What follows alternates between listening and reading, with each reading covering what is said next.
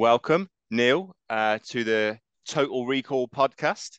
Um, it's great to finally have you on here. I know we've been talking for a number of weeks um, around your technology, and uh, you are indeed the founder of a company called Portainer, uh, Portainer.io, which is focused on uh, containers and Kubernetes. So I'm going to not assume where the name for the business comes from, but I'll uh, I'll hand over to you to introduce if you don't mind. Sure, thanks, Will. So Portainer is actually a play off the great big uh, cranes you see down at the ports. You know, those great big high cranes, those things are actually called Portainers. That's mm-hmm. their actual brand name, Portainer, which was interesting when we came to try and trademark Portainer.io, but different story. um, and the, the whole premise of those monstrous cranes is to load and unload containers from ships as efficiently as possible. And I thought at the time that perfectly describes what I want us to do. I want us to help unload and load, you know, start, stop, uh, container-based applications as quickly and efficiently as possible. So that that's where it came from, actually. Oh, nice. Well, ironically, um, another podcast of ours I did with a guy from Tanzu, um, Brian Ross, and the analogy that he used was those portainers when we started talking about Kubernetes and what the hell it was and where it comes from. Go. So yeah, free, I, I... free branding. yeah. Um, yeah, well, I, I, thought it was. I thought it was pretty interesting. I mean, you, you started to allude to it when we were just chatting beforehand, um, and trying to change people's perceptions um, of what you guys do. Um, so why don't you just tell tell me a little bit about that? So what did you do that now you do differently? Well, we've been around a while, actually. Um, I, I, would say we're probably one of the old dogs uh, in regards to the container ecosystem. You know, we we first started out. I think it was around 2016. I kind of lost track of time. Um, purely as a, a graphical UI to manage Docker standalone environments um, and morphed that to Docker Swarm. And we, we were kind of you know, stuck on Docker Swarm for quite some time. You know, we, we've focused from day one on making it ridiculously easy to, to deploy and manage our container-based applications on, on, the, on the underlying platform. And for a long time, we kind of held out on Kubernetes because we just couldn't find a way to make Kubernetes you know usable by by mere mortal humans. Um, and so we, we held it, held it, held out, and then you know two years ago kind of made the pivot. Said, all right, okay, Kubernetes is kind of stabilized now. The IPAs are sta- the APIs are stabilized now. Um, we can actually really get in there and and kind of add add value to that whole layer and make it far easier to consume. So what we were was a was a Docker tool, and it's fair to say that probably most people who listen to this podcast would probably know us as a as a Docker tool. Um, but we've spent substantial time, money, effort rebuilding the product to be a container deployment tool across any orchestrator, any Docker runtime, anywhere. So we even support Nomad as an example. Oh, okay. So, so if, if you think there's people listening here who are in the platform engineering community, that they're in the software engineering community, they're SREs, what you know, whatever they may be, who's the user? You know, who's the perfect person for you to kind of reach out to now and say, right, if you're doing this, this is what we can do yeah, we we've always had a relatively long held uh, ideal customer profile or ideal user profile, um, and in all honesty, it's actually an enabler for those that might not otherwise be able to. So there's in in IT there's quite a large gamut of skill and uh, capability. You know, I, I, use the phrase "taking to tech" like a duck takes to water, right? You know, any, any duck can land on water and, and it's happy happy as not everyone has that same capability when it comes to technology. New technology for others, for some people, takes a long time to to sort of gel in their mind and, and figure their way through it. And Portainer was really built for that type of person, or more generally, an organization or company with that type of IT, you know, staff. It's to it's to say, well, they really want to use something like Kubernetes, but their people are really struggling to get their head around it and there's too many levers too many dials too many switches too many variables too many too many configuration options we just want to use the damn thing and so yeah. so Portainer from day one has been targeted towards those who just want to use the tech they don't want to have to get around and fiddle with all the switches and dials hmm. so that that's kind of put us down down a particular you know channel we, mm-hmm. we've we we we we, we attract that type of user um, and so the SRE or expert persona sometimes looks at looks at Portainer and says, "What for?" we can we can do all this with with fully automated code. And so we've we've also gone on a bit of a, a journey of discovery ourselves and said, well, yep, it's pretty cool actually enabling those that that would otherwise struggle, but at the same time, we can't alienate those that also would like to benefit from mm. a lot of our other capabilities like centralization of user user identity, role-based access control, API proxies. There's a bunch of really cool capability in the product but but that that particular audience wouldn't adopt that tech from us because of this other piece of Portainer, which kind of feels a bit unnatural for for experts. And I suppose that then um, alleviates one of the problems that I'm seeing um, and that we're seeing at Rekall is the demand for Kubernetes specialist talent. You know, a lot of people are asking now for certain specialisms uh, when it comes to deployment production environments of Kubernetes. Um, and I think the demand is not quite yet met by the talent.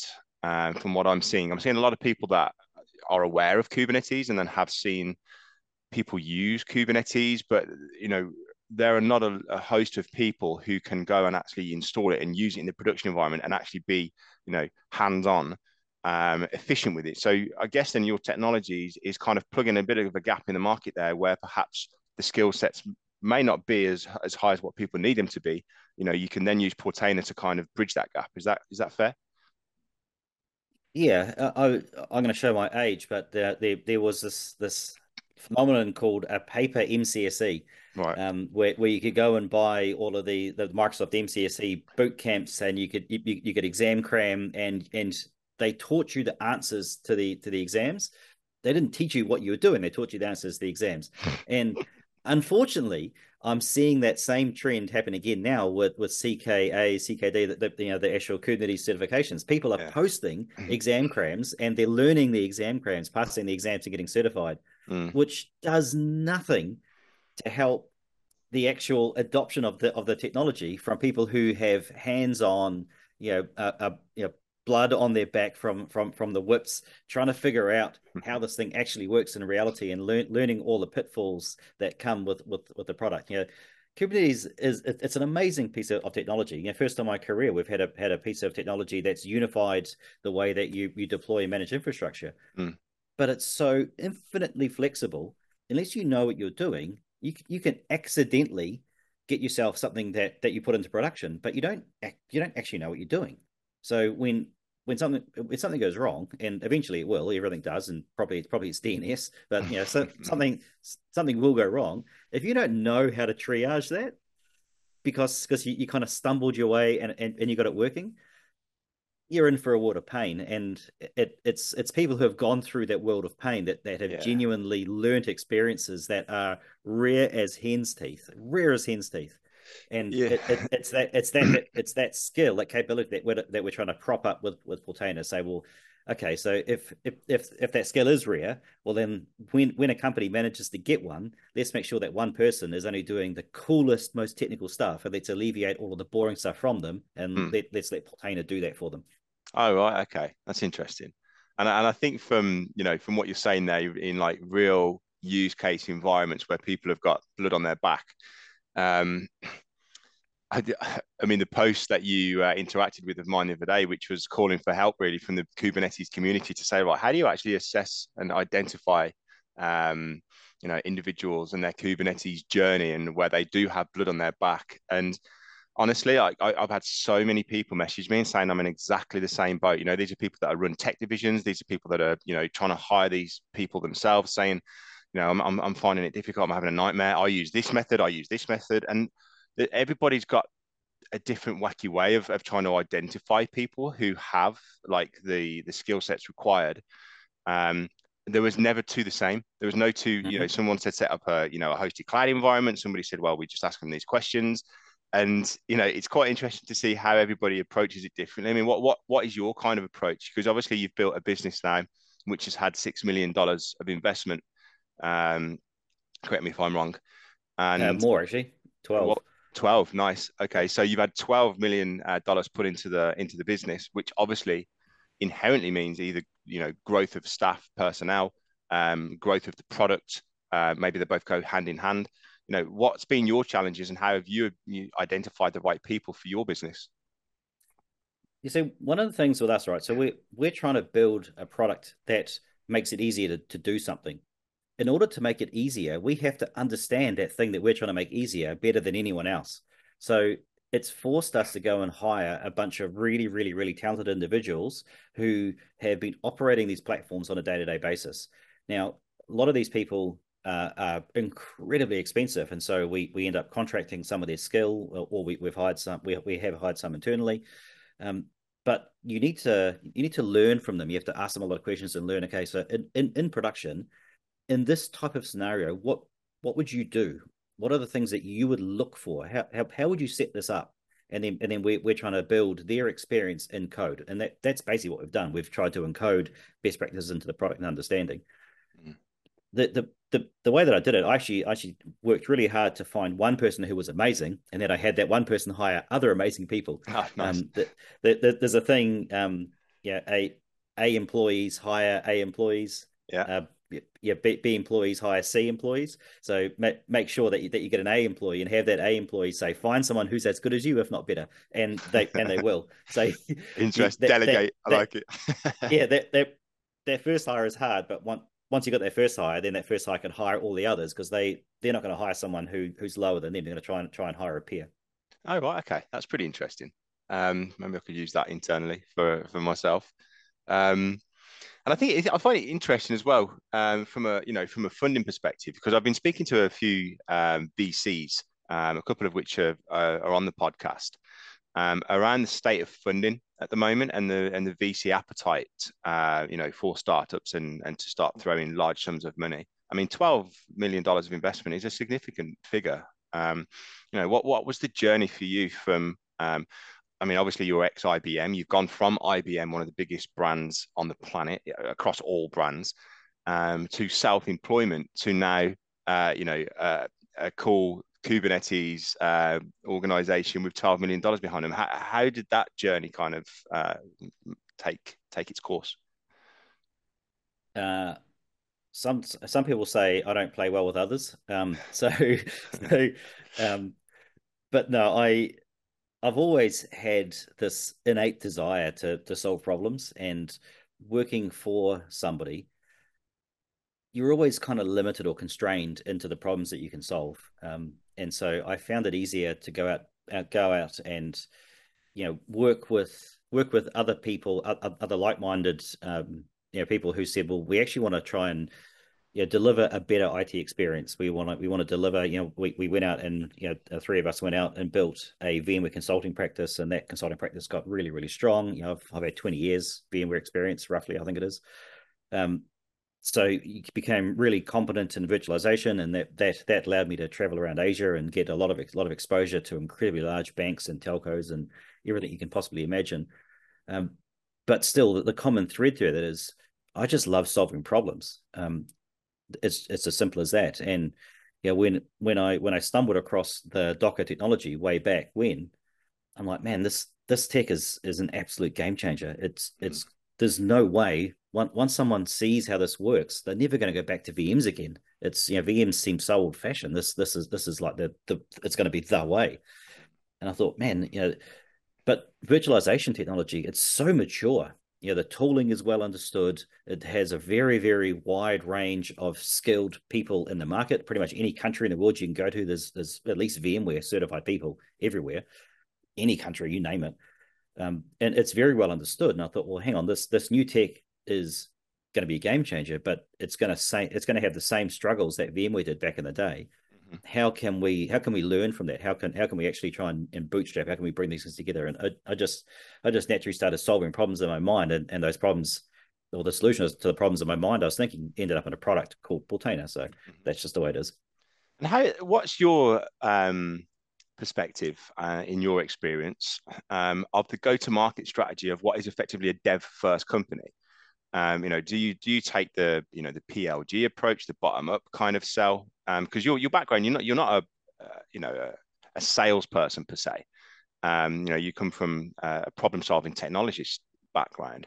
Um, and I've seen a lot of companies who are dev first um, not hire salespeople. You know that they hire people like yourself who are very good communicators, good problem solvers, who you know uh, can get in front of customers and, and do just that. Um, whereas some people still stick to what I I perhaps see as more of a traditional route to market, which is you know hire a uh, you know first person in the territory sales, then a mm-hmm. SDR and a marketer. You know what what what have you seen work well? What has perhaps not worked well? One versus the other. So we're not necessarily a dev first organization, right? So so Portainer has two kind of personas. It has the the operator persona, so ops, admin, call them what you like, and that particular person, whoever owns the platform, that particular person is the person who decides to deploy Portainer and use Portainer to set up golden paths and with those golden paths set up a whole bunch of, of capability that the devs can then go and consume safely through Portainer's transparent API. Devs may or may not use Portainer to do their to do their, their day-to-day activities. They they may choose to log in and, and use our, our guided toolset. They may choose to leverage our API proxy directly. So we're not mm. necessarily dev first. Um, and so as a result, we, we we decided that we weren't a pure PLG company yes, there is a PLG element to us, mm-hmm. um, and that is more in regards to influence. You know, people hear about Portainer. I'm on so many, so many, um, yeah, sales calls, and someone says, "Oh yeah, my my my boss is using Portainer at home and said it's amazing, and said that we should actually look at it at work." We we got into some of the biggest name brands in the world because someone's boss used Portainer at home. Yeah. So from from that perspective, we're PLG in regards to influence, but in regards to selling, we're not so much because because we go in and take take control of the infrastructure. The the the Portainer platform that you install expects to take control of, of all the clusters that you're going to now going to manage behind it. Mm-hmm. it is more of an architectural or a managerial decision to say, yep, we, we want to put this thing in and, and this is going to be our, our, our, our control point for mm-hmm. all of these clusters underneath it. And so, in that regards, we actually have a, a consulting selling team as well. So, people like me who are consulting selling. And so, mm-hmm. an organization can say, Here's my problems. How can you help me? And, and we'll, we'll consult and sell in that regards. Okay. So, how do you um, how do you get from point A to point B from where you've got these consulting engineers, these people who who can go and have those conversations and get them in front of the right person? You know, you, like you say, you've got somebody um, on numerous occasions. I would I would presume who have come across your uh, your platform by one guys or another started using it at home in their lab environment and then thought actually mm-hmm. this is this is really good let's get this into the work environment how do you how do you how do you do that how do you target and get into the eyeballs and onto the fingertips of that person at home well that that's that's the the plg element right so so that you'll notice that we we've got we've actually got two two free products we've got our our open source community edition mm-hmm. which is about 70% of the features of our of our full commercial variant. Then we've actually got our five nodes free offering, which is the full commercial version, mm. free free for use for five nodes. And we said five nodes is a pretty good size for a home lab. You know, most most home labs would have five nodes, mm-hmm. probably. Um, and so we we said let's let's make it really really easy for for the home labbers, the experimenters, the tinkerers to to get our full version and be able to play with it all because then then they they get really competent in the tech. They understand the tech. They trust the tech. Mm. and then and then when the time's right and and they they happen to overhear a need inside their work like ah i i, I i've got a solution. So most of our our inquiry comes from direct inbound so where right. pe- pe- people are hitting us on a website and saying, "Hey, we, have actually heard about you through X, Y, Z, or or from from this particular person. We we've got a problem we think you can solve. Can you can you help us?" And that, right, that's okay. how we get most of our inbound. Probably ninety five percent of our inbound. The rest of it is events and other traditional, you know, marketing stuff. Okay, so you're you're effectively teasing users into the you know the use of open source with five nodes at home, um, and then once they realize how how cool this thing is, um, you know they're, they're they're bought in and they they then have to subscribe. I don't like the word teasing because the so people using it at home it's always free for them. Yeah. Right? So so so okay. they use it at home they actually learn the tech trust the tech it's when they then go take it to the office. Yeah yeah. That and even at the office the office can subscribe for a five node free license too and get going. But then right. then eventually they, they get their sixth node seventh and eighth node and now now mm-hmm. it's actually a commercial transaction Okay, okay. So let's say that there's somebody um, listening who's in marketing, because one of the um, one of the interesting things that I've seen over the last 12 months is people trying to transition from traditional marketing, um, you know, B to B, B to C, into B to D, um, you know, and being a, a dev rel for example, um, or a product marketer for dev communities. Um, so those people transitioning, they they're not typically um, from this environment where we know what a node is. You know, you know how do how do I mm-hmm. approach people who are, or you know, what's a node? So if we if we kind of take the tech talk down to a level where you know people like me understand what we're talking about, like so if you say nodes, what what what is a node? Uh, okay, so what is a node? It is a a unit of compute processing power that runs a Docker engine or or or some other some other container runtime. So this is somebody at home that's got quite a good setup. They've got quite a high, you know, a high performance computer, and they're they're you know they're into into tech. They're into, you know, yeah, their so home. At, at, at home, a node might be a Raspberry Pi, it might be an Intel NUC, might be an old PC that they've ah, okay. that, they've re, that they've actually rebuilt with Ubuntu, and, yeah. and, and they've installed Docker on it, or or they've they've got they've got a three node cluster and they're running Micro K8s or yeah. or K3s, and they want they want to they want to install something on it, they manage it. Right. Okay. That, so that that's that kind of that kind of analogy there. So would you say is that is that B to D? Would you say, or is that or is that B to C? Because you've got you're getting people to use it. I would say it's it's B to E to engineer. Um, okay. So it it's it, it's just someone who who likes using technology to solve problems. That's as simple as that. It could be a developer, it could be could be an, a an engineer who is being told to go and deploy the latest the latest you know fancy off the shelf application because mm. don't don't forget kubernetes is not just for developers there are organizations out there who buy software and that software ships as containers and and yeah so, some poor soul has to get that software from the vendor and yeah. get it running on kubernetes that oh, there's that there's no dev or DevOps person there because they're, they're not actually developing code. So yeah, Kubernetes is far, far more than, than just for devs. So so it it it's an engineer, an IT IT administrator, IT engineering, IT architect. It's that type of person that we're speaking to. So I yeah. would say I'd say B, B to E.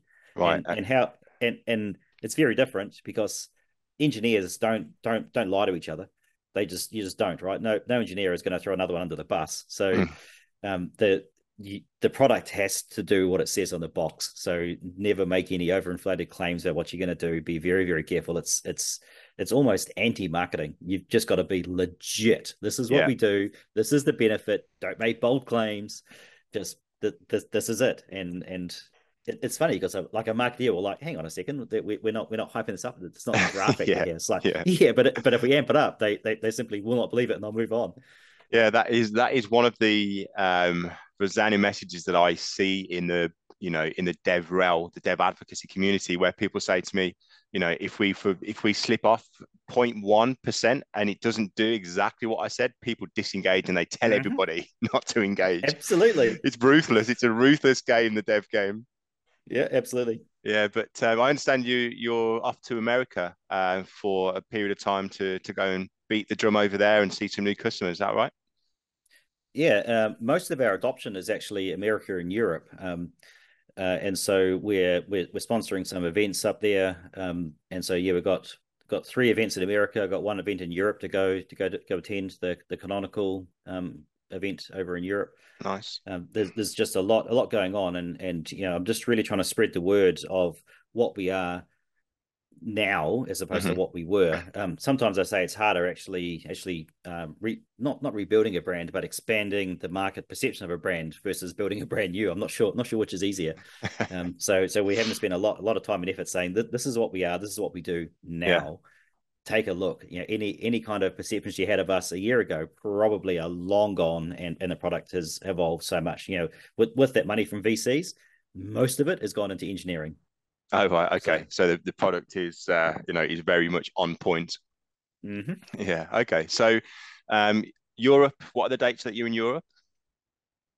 Uh, seventh, eighth, 9th of November, I think it is. Okay, so if any any engineers or if anybody that's you know running large, yeah, oh in Prague, very nice. Yep. Okay, um, and then America, you go from Europe to America to two more events, you say? So go up to the US. I got an event in New York, then going to KubeCon, um, and then to Prague, and then back to the US to go to Gartner in Vegas um, oh, in nice. early December. Okay. Um, so what I'll do then is if you know anybody in those um, locations at those times wants to get together and talk to you, um, you know about Portainer and, and, potentially you know what it can do and its functionality, um, they can reach out to you directly. Absolutely, yeah. Ah, wicked. I, okay. My my email address is shared everywhere. Uh, you'll, you'll see me very active on Twitter. You'll see me very active on Reddit, uh, taking my life into my own hands. Yes. Um, and, and my and my email address is there, just neil at portainer.io. So pretty easy, Okay. pretty easy to reach. Well, I'll, I'll share that. And I, I shared actually your Reddit post um, with a few people that I know in the industry, and they said that you were very brave as a CEO to share a you know to share a Reddit post as you did. What what you know what prompted you to do that? You're obviously backing yourself super hard doing that. I, I just I just really wanted to know how we can be more appealing to the expert user. I mean, we we've already we've already got our ICP for that that non-expert or the person needs help kind of kind of down down pat. We we we know that people love us for that, but this other audience, they're they're they're they're a very different audience, very different use cases, very different expectations, and I'm like, well, I can't I can't just go aimlessly start trying to trying to you know tell the Portainer story to that audience, I'll just get shot down. I first of all need to understand what do they think, and mm. I, I I expected it to be bad because we never we never built the product for that audience, um, and so I, I just wanted to understand it, and and I got. I, I think it was very well received. I got I got a lot of very very positive feedback, and I've come away from that, and I've already built a strategy which we'll be talking about very soon, um, around what what we're going to do and, and and how we're going to be having a, a whole new product, Portainer Kubernetes platform, nice. um, which is going to be focusing specifically to that kind of SRE DevOps person, and it's it's going to be 100% infrastructure as code based. Oh, and wicked! That and, and that, that was all thanks to the honesty of these people responding to that Reddit post. That's the good thing about that the community, isn't it? You know, it's a it is a very helpful community. You know, as as a again, I, showed with that post I put on the other day. I've, I've had so many dev engineers, so many dev leaders come to me with their ideas, with help. You know, people have given me some some great offers to say if you need some help and I can come onto a call with you and help you assess and give you a, a framework. It is a very helpful community of people in the dev, and if you obviously you know take a, a I don't even, I don't think it's a risk, but if you if you're brave and you put yourself out there you get the results and now your next iteration of the business could take you onto you know another level of revenue so it's it's commendable for sure yeah it could have backfired uh, spectacularly um, and uh, i think, I think the main thing is just going in and being humble just saying look this is yeah. this is what i'm trying to achieve you know, i yeah. was being very careful to make sure it was clear that i was asking for help that i wasn't trying to sell to them because mm. it that that's actually a fine line in perception. And if you cross that line, it would it would have gone terribly. so. well, yeah, I always say if you're going to fall, fall forward on your face. At least trying to move yep. forwards, not back. So uh, absolutely. Know. um, but look, I, I know I've um, I'm about to run out of time with you, but I, I do appreciate the time that you've uh, you've given me, and hopefully, you know, everybody listening um, now understands the new the new direction, the the new version of the business that you've you've developed, and we'll be in touch to meet you in America, to meet you in Prague when you're over. Um, and it proved to be very successful for you. Thanks for the opportunity. That's my pleasure, Neil, and it's lovely to meet you. And you. All right, take care. Yeah.